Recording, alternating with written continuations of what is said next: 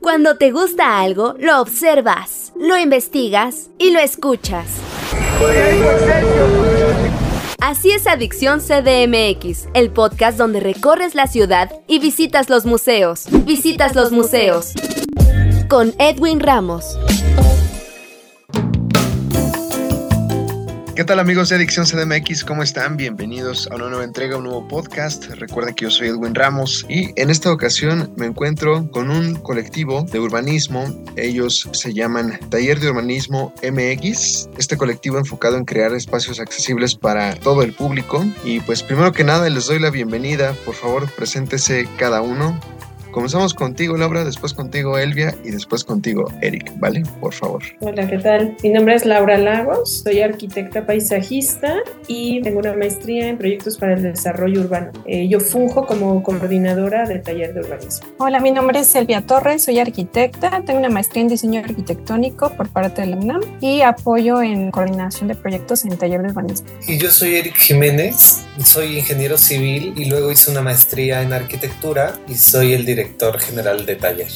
Perfecto, pues ahí están amigos. La primera pregunta que voy a lanzar al aire, que me gustaría que pues alguno de ustedes por favor la, la respondiera, es justamente cómo es que se crea y por qué está pensado este taller, este colectivo. El taller eh, nació como de la inquietud de nosotros por incidir en, en, lo que estaba pasando ya llevamos 10 años de conformados en las ciudades en el país, ¿no? Esta oportunidad que se veía de poder plantear proyectos que fueran hechos para las personas, ¿no? que fueran pensados para aquellos que habitamos la ciudad. Nosotros como personas que les interesa el tema del urbanismo, ¿no? Pero también como habitantes de la ciudad veíamos que existían muchas oportunidades de poder incidir y poder plantear proyectos innovadores, sustentables y que estuviera involucrada la población y así fue como decidimos conformarnos en un equipo que se dedicara a este tipo de proyectos. Diez años nos ha dado tiempo de poder ir picando piedra e ir encontrando los caminos para buscar proyectos que se adecúen con nuestros intereses y nuestra visión sobre, sobre el tema del, del, desarrollo y la planeación y diseño urbano. Pues Taller de Urbanismo también tiene como un fundamento muy importante que es buscar que todo lo que nosotros hacemos, o sea, tenga eh, este aspecto como muy humano en donde nosotros también, o sea, vertimos pues todos nuestros conocimientos, o sea, bueno, es un colectivo, ahorita nosotros estamos los coordinadores y el director,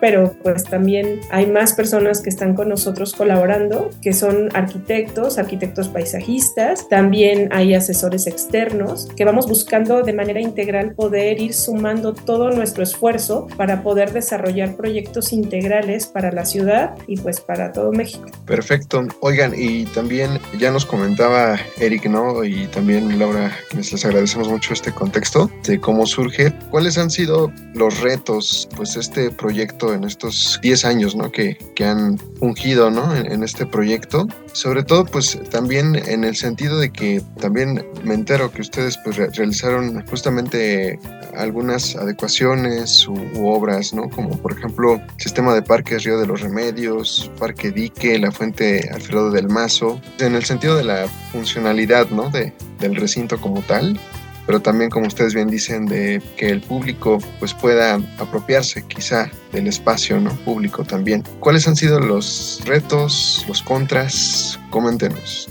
Bueno, retos muchos, ¿no? Es un campo súper que a nosotros nos gusta mucho y disfrutamos mucho, pero es un campo complicado, ¿no?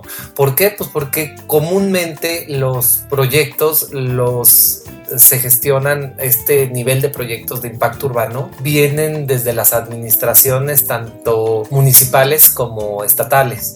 Y pues toda la gestión de un proyecto de esta naturaleza involucra a muchísimos actores. No somos solamente nosotros como diseñadores y la población como, como los receptores, sino se involucran muchos actores políticos, técnicos, de muchas dependencias distintas, con visiones e interpretaciones distintas de cuál debería ser la función del espacio. Para mí el, el reto más grande es esta conjunción, ¿no? De cómo poner sobre la mesa todas las necesidades y todas las perspectivas de todos estos actores para un fin y un bien común. Y esa, ese yo para mí creo que es el, el, principal reto. Yo pensaría que para mí es como el trabajar con el factor humano, ¿no? Como seres humanos estamos pues hechos como una unidad, ¿no? En tanto física como emocionalmente, como psicológicamente y todo eso pues por naturaleza es complejo. Entonces imaginar, solventar las necesidades y lo que se necesita para subsanar o para ayudar o para beneficiar a los seres humanos, trabajar con ellos, pues resulta complejo o retador, ¿no? Pero también muy interesante. No es solo el reto como se dice, sino todo lo que te va aportando. Entonces creo que para mí ha sido como esa parte la más compleja tal vez. De acuerdo. Y ya que referí estos proyectos que ustedes pues han realizado, como el sistema de parques Río de los Remedios, Parque Dique, la Fuente Frío del Mazo, ¿podrían explicarnos cómo fue pues la función de ustedes en este proceso?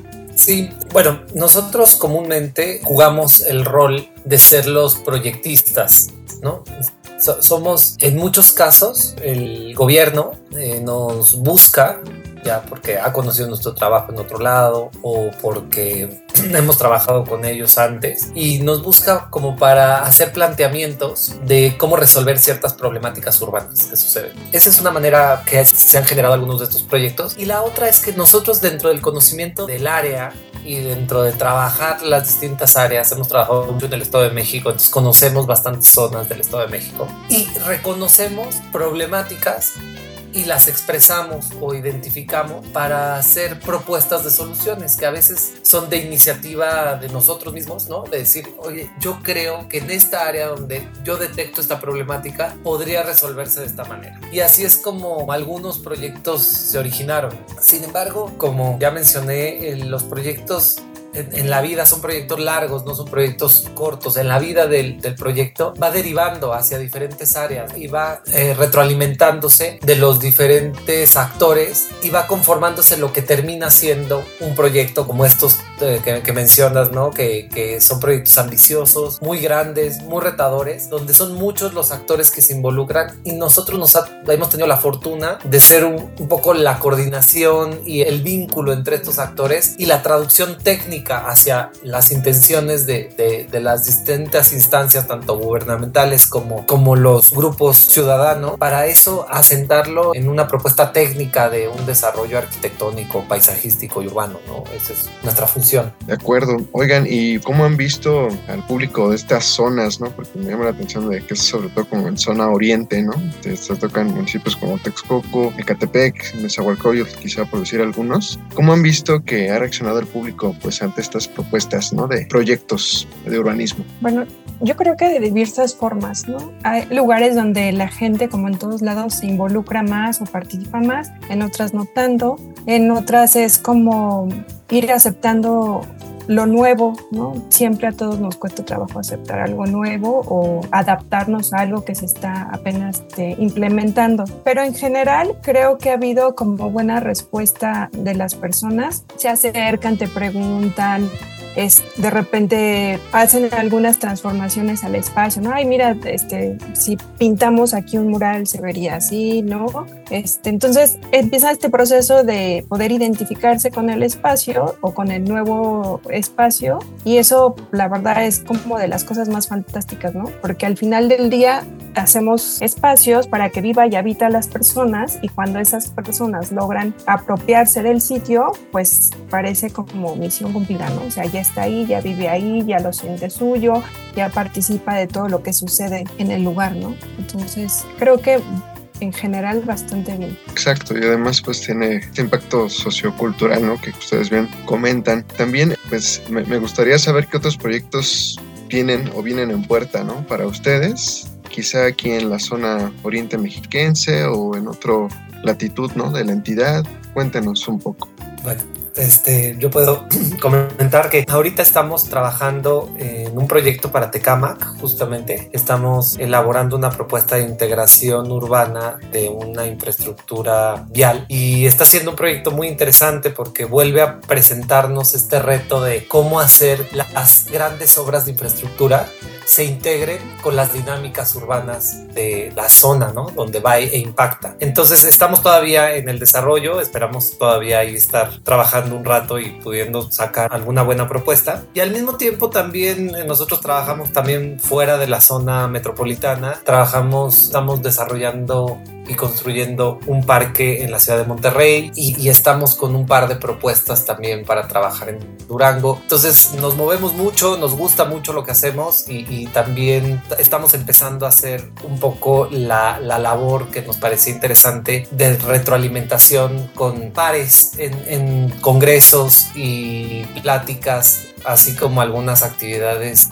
educativas para poder compartir las experiencias ¿no? que hemos tenido en estos años. Muchas gracias Eric por este comentario. Vino a mi mente ahorita y me acordé de este festival que se realiza en Ciudad de México, Mextrópoli se llama, ¿no? que tiene que ver mucho con identidad cultural, el espacio arquitectónico, urbanismo. ¿Ustedes qué piensan de este tipo de, de propuestas ¿no? para acercar, digamos, al público de una manera quizá lúdica, con instalaciones que versan igual sobre el arte contemporáneo, pero que finalmente no pierden quizá a lo mejor esa idea, ¿no? De que con base en estos proyectos puede cambiar quizá el comportamiento, cómo ven el espacio público las personas. ¿Qué opinan al respecto? Yo he tenido la oportunidad de ir a alguna de las instalaciones y eventos que se generan a, raíz de Mextrópolis. Yo creo que todos los esfuerzos que se hacen por involucrar a la gente en este tipo de actividades son positivos. Muchas veces uno en, el, en la vida cotidiana, en el día a día, se pierde y terminas como haciendo siempre lo mismo, ¿no? Y cuando hay esta apertura y esta diversidad de eventos, pues te cambian, ¿no? Te, por lo menos te hace reflexionar o pensar, y ay, nunca había pensado, por ejemplo, me tocó una, una instalación de un jardín en medio de la Alameda, ¿no? Entonces te metes y te aíslas, curiosamente como que en medio del bullicio de la Alameda Central, donde pasan miles de gentes y está la avenida y etcétera, de repente te metías al jardincito que fue creado y, y se escuchaba hasta la naturaleza y todo, entonces te, te empiezas a abstraer y dices, bueno, qué padre se siente como este espacio, el cambio de clima, no sé qué,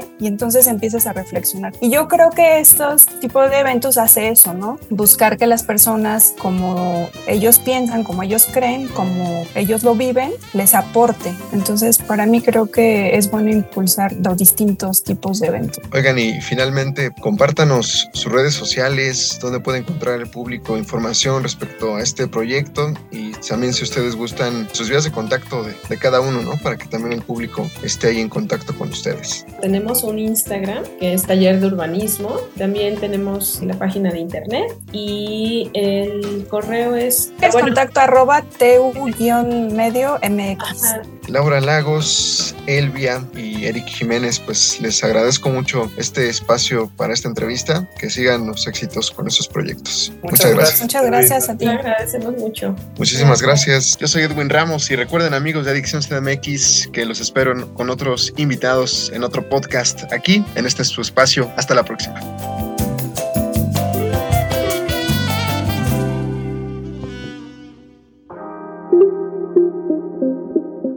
Cuando te gusta algo, lo observas, lo investigas y lo escuchas. Por su propia seguridad, ninguna persona deberá permanecer a bordo. Así es Adicción CDMX, el podcast donde recorres la ciudad y visitas los museos. Visitas los museos. Con Edwin Ramos.